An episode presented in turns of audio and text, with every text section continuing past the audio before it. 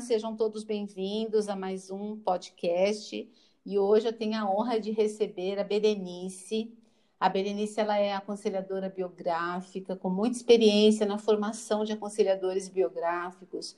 Já foi presidente da Associação Brasileira de Aconselhadores Biográficos, uma pessoa com conhecimento incrível que eu tenho certeza que todo mundo vai gostar.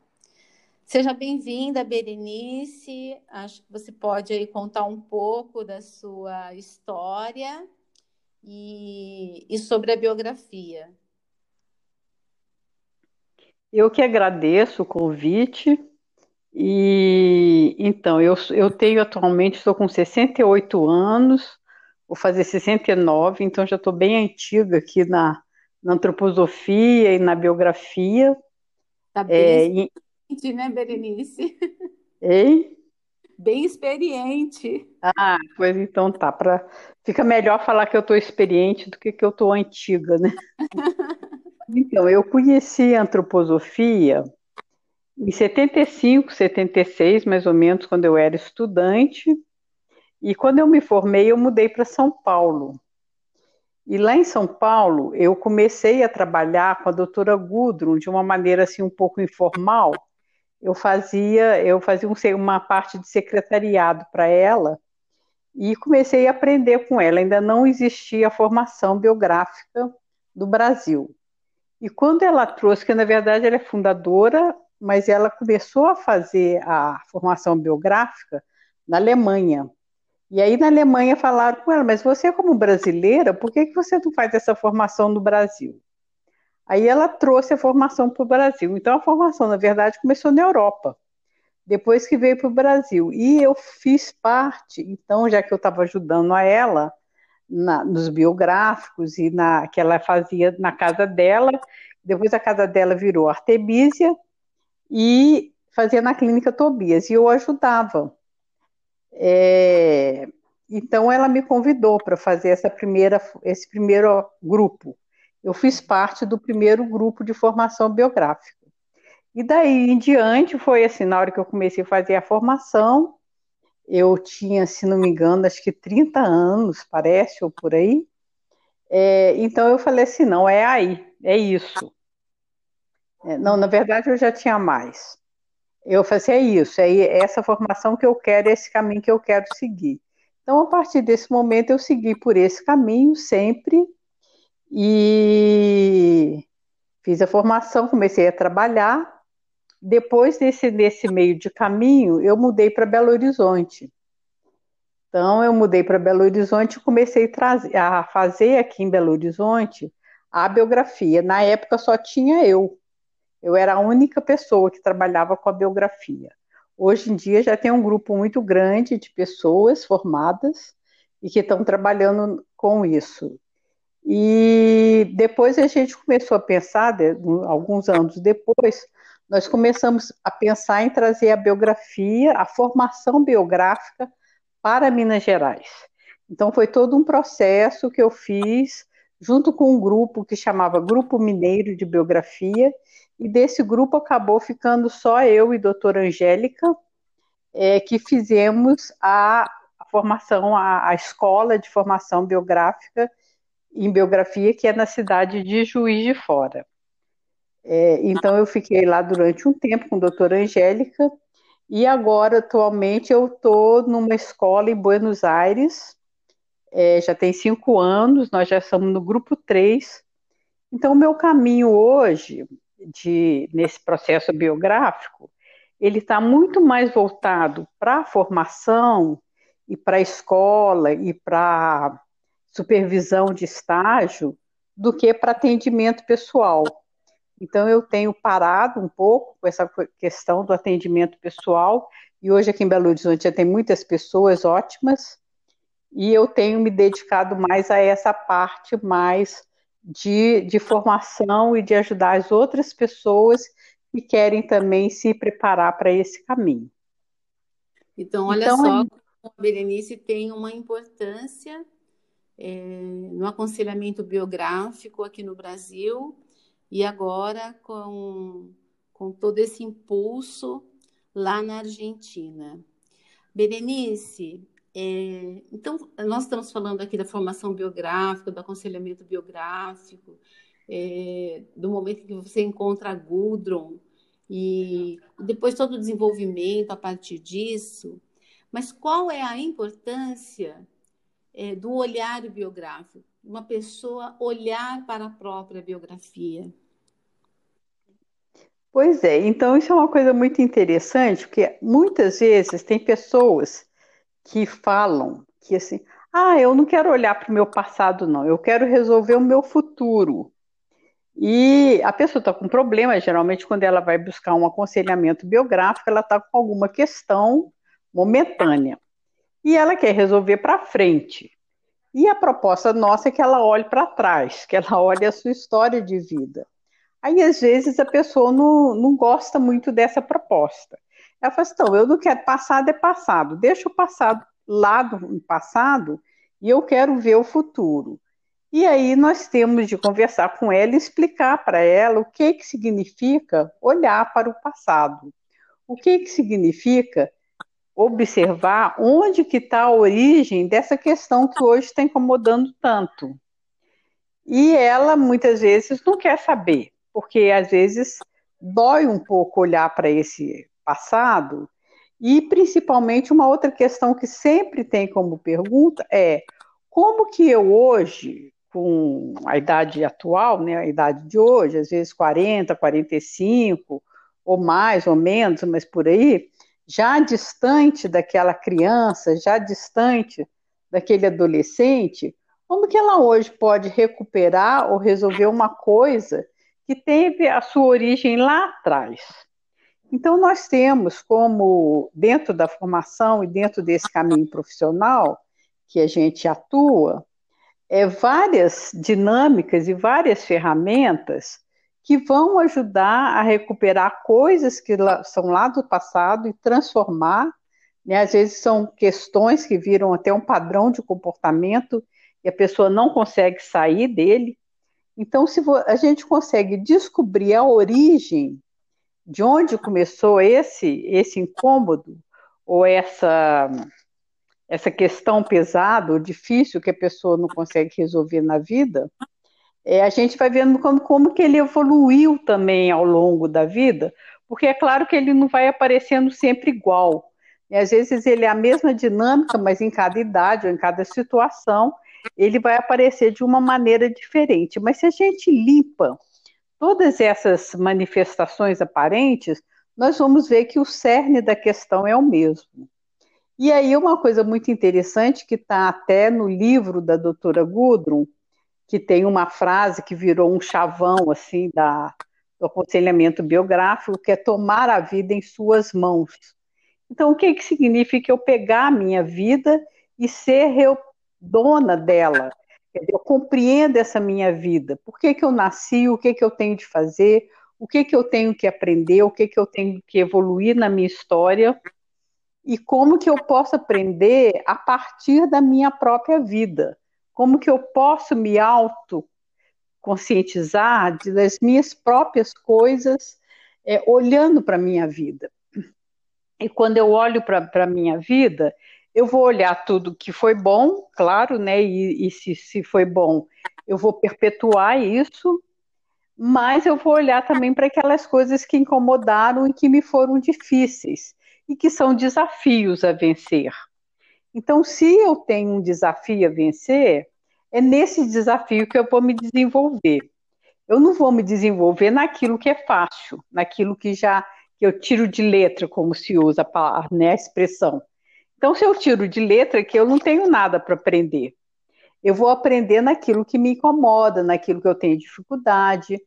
E, em realidade, se a gente for olhar de uma maneira muito mais ampla, e o significado de tudo isso, até pensando no, numa, numa, no âmbito espiritual, se eu tenho um desafio a vencer e se eu tenho uma proposta de aprendizado, as pessoas que eu vou encontrar, tanto como amigos, como na escola, ou como na própria família, são pessoas que vão me instigar nesse desafio. Então, assim, eu tenho que enfrentar essa coisa, eu tenho que aprender a enfrentar para me autodesenvolver. Então, a vida nesse assunto não vai ser fácil. E aí, na biografia, nesse caminho que nós percorremos com a pessoa, nessa observação de todas essas situações, a gente vai ajudando a essa pessoa como que ela vence isso, como que ela supera isso, o que que ela tem que fazer.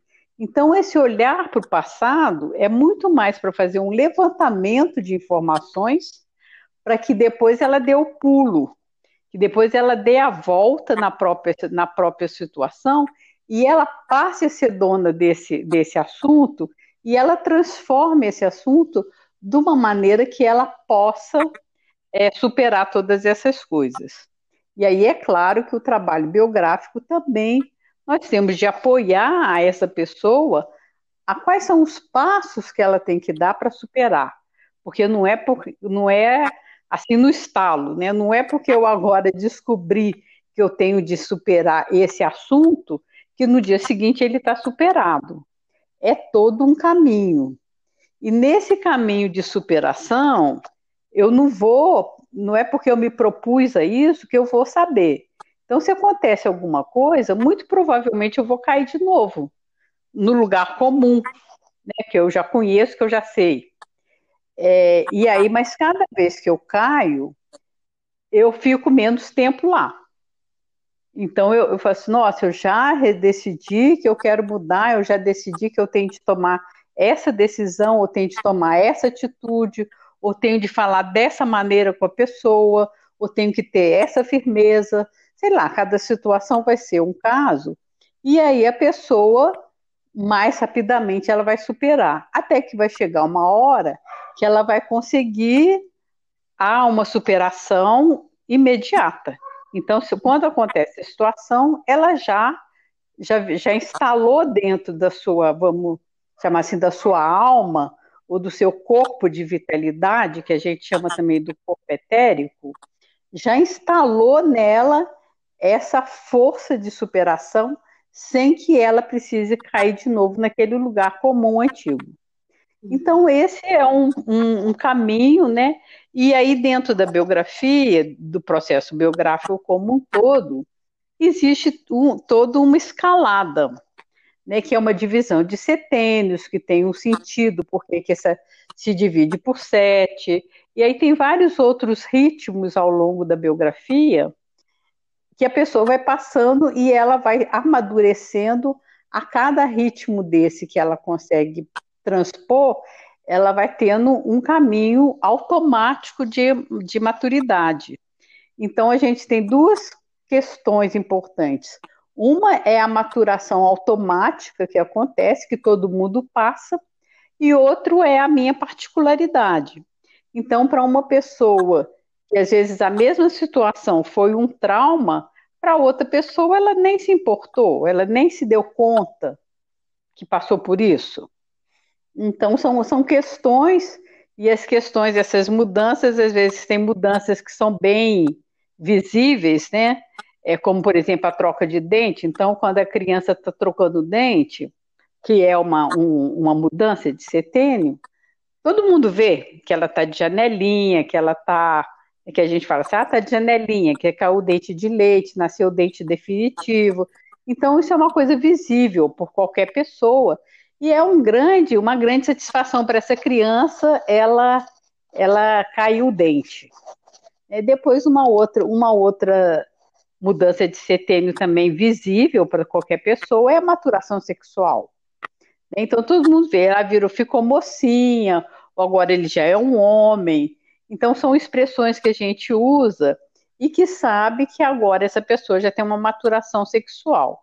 E à medida que isso tudo vai passando, nós vamos tendo é, mudanças que elas são mais internas.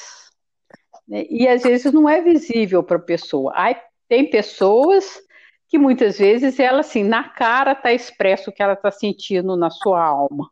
Mas tem pessoas que não, às vezes ela está com um sorriso super feliz, mas por dentro está tá passando por uma angústia que ninguém consegue compreender. Aí, às vezes, muitas vezes, a gente até fala assim: nossa, eu nunca imaginei que fulana de tal estava passando por isso, porque ela não expressa. E aí essas mudanças, à medida que nós vamos envelhecendo, elas vão ficando cada vez mais internas e cada vez menos visíveis para o mundo de fora. Então, elas só vão ser compreendidas quando a pessoa é, fala. Né? Então, quando a pessoa fala, oh, eu estou passando por isso, eu estou nessa dúvida, eu não sei o que, que eu faço da minha vida, não sei se eu moro aqui nessa cidade, ou se eu mudo de cidade, ou né, várias situações. E isso tudo a gente vai observando. Né? E isso tudo a gente vai trabalhando, como que a pessoa vai conseguindo superar ao longo da, da sua história, ao longo das suas idades, né? como que ela vai conseguindo superar. E o que, que faz parte de uma, uma questão, que é uma questão típica da idade, ou típica do setênio, como a gente fala, né? É típica desse setênio acontecer certas situações, então ela está dentro de um processo natural de maturação de setênio, e, aí, e há questões que são totalmente individualizadas, que aí vai depender do temperamento, vai ter, depender de várias composições né, planetárias ou zodiacais, ou, ou, ou mesmo que seja de família, de uma série de questões que vêm de fora, que vão compondo essa, essa construção dessa pessoa. Então, isso é o, o básico, quer dizer, o básico, mas acho que já é muito grande, né? Que a gente trabalha ao olhar o, uma dinâmica da biografia. É, a gente fala básico, mas assim, a Berenice, ela traz tudo com muita clareza, uma, uma linguagem bem clara mesmo sobre é, essas fases da vida. E nós já tivemos aqui um podcast sobre os temperamentos, sobre os 12 sentidos, sobre as qualidades planetárias. E o último podcast foi com a Adriana Venuto, que nós conversamos sobre os espelhamentos, mas em relação aos setênios do meio. E eu gostaria que você falasse um pouco a respeito do, dos espelhamentos, em linhas gerais, dessa forma como você está trazendo esse panorama da biografia. Uhum. É, eu até vi o podcast da, da Adriana Venuta, gostei muito. Ela fala desses setênios do meio, que são os setênios do ritmo e do coração, né, e que tem a ver com o amor também. É, mas na, é interessante a gente olhar também para a biografia, é, não nessa linha sequencial, né, nessa, nessa linha sequencial de setênios, mas olhar também no outro movimento que é o movimento dos espelhamentos. E aí, para a gente compreender um pouco mais o que, que é isso que espelha, né, então, se eu tenho um espelho, né, o espelho ele é, é, assim, basicamente, ele é uma imagem refletida de alguma coisa. Então, eu tenho uma coisa original e a partir desse original eu olho no espelho e ele me reflete a mesma imagem do que eu estou olhando só que invertida. É, então, quando a gente fala de espelhamento, nós estamos falando disso. Nós temos uma base, que é a imagem original, e ela está sendo olhada em algum, alguma, alguma, algum plano né, que, vai, que vai refletir aquilo que aconteceu. É, e o interessante é isso. Quando, quando eu olho no espelho para ver como é que eu vou pentear meu cabelo, que eu vou não sei o quê, é isso que eu quero, né? Então eu olho aqui minha, a minha imagem original e eu falo assim, não, agora eu quero repartir no meio, ele está partido do lado, então eu vou mudar e repartir ele no meio. Então eu vou fazer uma mudança, mas eu faço muda uma mudança olhando para o espelho, porque eu não tenho como ver a minha imagem do meu cabelo se eu não tiver um espelho para me mostrar, né? Então eu tenho de ter uma, uma, um espelho para que eu veja o que aconteceu. Então, assim, em linhas gerais, a gente vai fazer isso. Através do espelho, eu vou ver o que aconteceu. É, e a minha base de, de, de origem vão ser a maturação dos três primeiros setênios, que é de 0 até 21 anos, que é o que nós falamos, né? Que são a construção dos três corpos. O primeiro corpo visível, que é o corpo físico, o segundo corpo é o corpo etérico, que também é o corpo da vitalidade, que é no segundo setênio, de 7 a 14, que foi o que a Adriana Venuto falou, e o terceiro setênio, de 14 a 21, que é o corpo astral ou o corpo dos sentimentos. Então, são três corpos, né? Sendo que um deles é físico e os outros dois são metafísicos. Mas a gente sabe que existem, né? Pode até ter outros nomes. Nós na antroposofia chamamos corpo etérico e corpo astral, mas a gente pode falar um corpo de vitalidade e um corpo de sentimentos. A gente sabe que se o corpo físico sozinho, ele não tem vida. Então precisa de ter um impulso de vida para esse esse corpo para esse corpo sair desse estado de inércia, né, de, de uma estrutura física. E depois a gente sabe também que nós temos internamente um corpo de sentimentos, que, que é o que nós chamamos do corpo astral. Então, essa é a nossa base. Só que essa nossa base, ela é aprendida de fora. De 0 até 21 anos, nós estamos aprendendo tudo de fora. Então, nós somos educados, e essa educação vem pela família, pela cultura, pela sociedade, né, pela, pela, pela escola, pela religião, tudo de fora. E a partir com 21 anos, que é essa idade da maioridade, onde interioriza esse ser espiritual, que também ainda estava um pouco fora, mas esse ser espiritual que sou, sou eu mesmo, então esse meu eu, né? Então agora eu tenho essa consciência desse meu eu dentro de mim. E agora, a partir de dentro de mim, esse meu eu vai começar a observar através do espelho. Então, essa é a curva, o espelho que nós chamamos dos 21 anos. Nós vamos olhar através desse espelho tudo que eu ganhei de fora, né? tudo que eu ganhei no primeiro setênio, no segundo e no terceiro. Mesmo que a gente, claro, o tempo todo já tem coisas nossas, mas essas coisas nossas que nós temos nesses 21 anos primeiros, elas ainda são fracas. As coisas que vêm de fora são muito mais dominantes. No final, no terceiro setênio, mais ou menos 14, 15, 16 anos, né, esse setênio todo, ele já tem um certo treinamento na adolescência do que, que é que eu quero ter dentro e como que eu posso manifestar isso. Mas o que vem de fora ainda é mais forte do que isso. E a partir dos 21 anos até 42, gradativamente a gente vai cada vez mais tendo segurança de colocar o que é nosso. E aí de dizer, não, isso aqui eu aprendi com minha mãe, isso aqui a vida inteira minha família fez. E às vezes quando você mora numa cidade pequena, isso acontece muito, eu sou reconhecida por esse sobrenome, sei que todas as pessoas da minha família fizeram assim, e se fala assim, a ah, fulano é da família X, então isso já está embutido que ele tem de ter o comportamento da família X. Mas aí, de repente, essa pessoa fala assim, eu não quero ter mais esse comportamento. Ela olha na imagem espelhada e vê que ela não quer mais. Mas será que ela tem força de romper?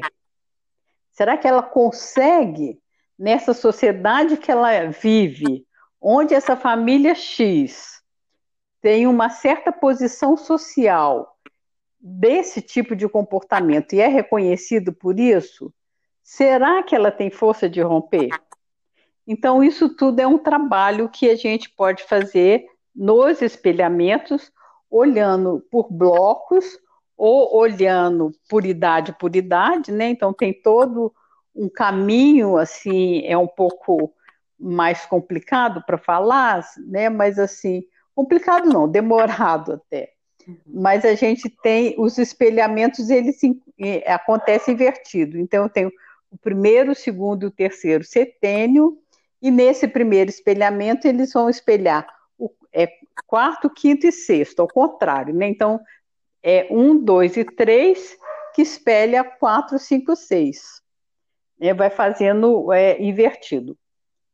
E aí tem toda uma dinâmica de leitura que, que a gente pode, né, num trabalho, mostrar como que isso é feito.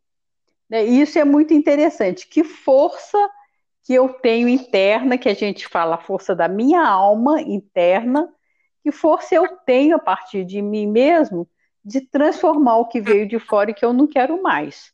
Mas eu também posso chegar numa decisão que existem coisas que eu ganhei, que é de fora, e que são muito interessantes, e que eu quero perpetuar. Então, esse é um espelhamento, é um primeiro espelhamento, e a gente vai ter várias oportunidades, porque a gente vai amadurecendo, né? Então, depois que eu passo de 42 anos, eu continuo amadurecendo, eu posso ter outros espelhamentos. Eu posso fazer uma, um espelhamento com 28 anos, eu posso fazer um outro espelhamento com 31 anos e meio, então que vai até 63, aquela curva né, biográfica clássica, ela vai até 63 anos. Então, a metade de 63 anos é 31 anos e meio. Então, a gente pode fazer um espelhamento nessa metade. Então, você fica até 31 anos e meio com uma observação de uma linha, que seria essa linha, essa imagem concreta, né, a imagem real, e depois a gente pode olhar a partir daí a imagem espelhada, que vai ser de 31 até 63, olhando pelo outro ponto de vista. E o que, que eu mudo? Então, essa imagem que está no espelho, ela vai olhar a imagem real, estou chamando de real só para a gente poder entender, né? Essa imagem real e ela vai falar assim, não, isso aqui eu não gosto não, isso aqui eu não quero. E aí ela vai modificando, ela vai modificando. Então a gente pode fazer espelhamentos. Então, na leitura desse trabalho, quando eu chamo que eu fiz um espelhamento, eu não estou falando só dessa, dessa observação da imagem real, mas se fica só no espelho, eu não faço nada com a minha imagem real. A minha imagem real, ela, ela continua sendo igualzinha é. Então, se meu cabelo é partido no meio do lado de cá, do lado de lá ele vai continuar sendo partido no meio, não mudou nada. Né? Agora, eu posso também decidir que eu não quero mais ter o cabelo partido no meio e que eu quero ter o cabelo partido de lado. Aí eu vou lá e transformo, passo ao meu cabelo partido do lado. Só que eu vou dormir e aí, na hora que eu durmo, na hora que eu acordo no dia seguinte, o cabelo está partido no meio, porque já está acostumado a ficar partido no meio. E às vezes, quando a gente parte o cabelo de outro sentido, até dói o fio, né? Então, eu acordo no dia seguinte, o cabelo voltou para o partido no meio. E se eu não tiver claro na minha cabeça que eu já decidi que eu quero ter o, partido, o cabelo partido do lado, ele fica no meio e eu continuo com ele no meio. Até que eu chego e falo assim, nossa, eu já tinha decidido que eu não queria mais o cabelo partido no meio, do, do meio, eu quero partir do lado. E aí eu corrijo. Mas, então, tem um período, né? Estou dando esse exemplo, mas são situações de vida que às vezes são muito mais graves do que isso, né? Uhum. Mas é, o que, que acontece? Eu caio sempre no igual mesmo que eu já tomei a decisão, eu acabo, na hora H mesmo da história, eu não consigo fazer a mudança, eu caio no igual.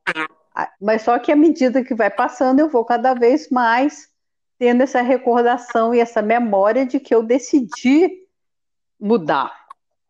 E o, e o próximo, o terceiro passo, que é o, mais difícil, mas que é também o mais importante, é o que, achamos, é o que nós chamamos da metamorfose. Então, quando eu faço um trabalho de espelhamento e eu faço uma metamorfose, significa que eu consegui transformar de tal maneira que eu não volto mais ao original.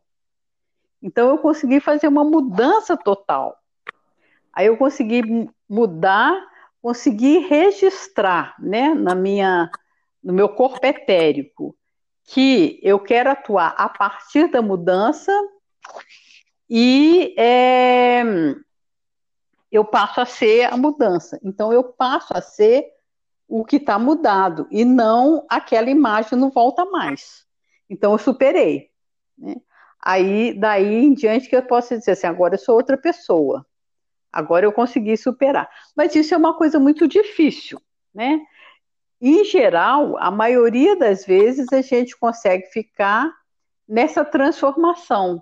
Eu transformo, mas eu tenho uma tendência a cair no original. Então eu tenho de ficar o tempo todo me policiando para não cair de novo. Né? E, e, são expressões que a gente usa no dia a dia. Nossa, caí de novo na, na, na, na mesma, né? Estou na mesmice outra vez. Então a gente às vezes acaba até e esse, e esse brincar, né? E às vezes até fazer um deboche da gente também, é, com, com cair de novo, né? Cair de novo na mesma esparrela é uma expressão. Uma expressão é, bem mineira, de... né, Berenice? Bem mineira, né, essa expressão? É. ah, que, que bom. É, então, se eu caio de novo, significa que eu ainda, ainda não registrei a mudança. Demora anos. Né? Então, tem mudanças que a gente demora anos e tem mudanças que a gente não consegue nunca. Então, olhar para os espelhamentos é, é por aí. É muito interessante olhar para os espelhamentos, porque a gente está vendo qual é a nossa capacidade de crescimento e de mudança nesse amadurecimento. Senão a gente continua repetindo o modelo original. Exatamente. O quanto que é, esse olhar biográfico e, e também com os espelhamentos é, nos trazem informações reveladoras. E aí faz muito sentido o título do livro da Gudrun, que é tomar a vida em suas próprias mãos. A partir do hum. momento que você tem essas informações, você pode fazer a sua escolha, mas é uma escolha consciente, né, Berenice? Isso. A, é, trabalhar com a biografia é todo esse conjunto de informações que você trouxe, é essa complexidade e como é maravilhoso tudo isso. Somos apaixonadas pela nossa profissão.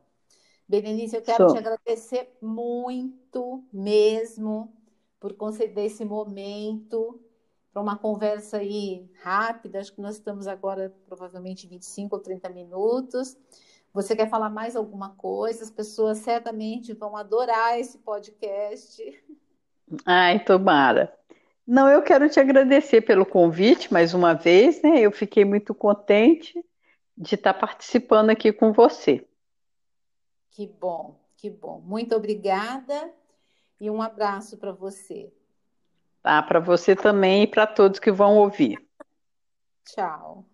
Tchau.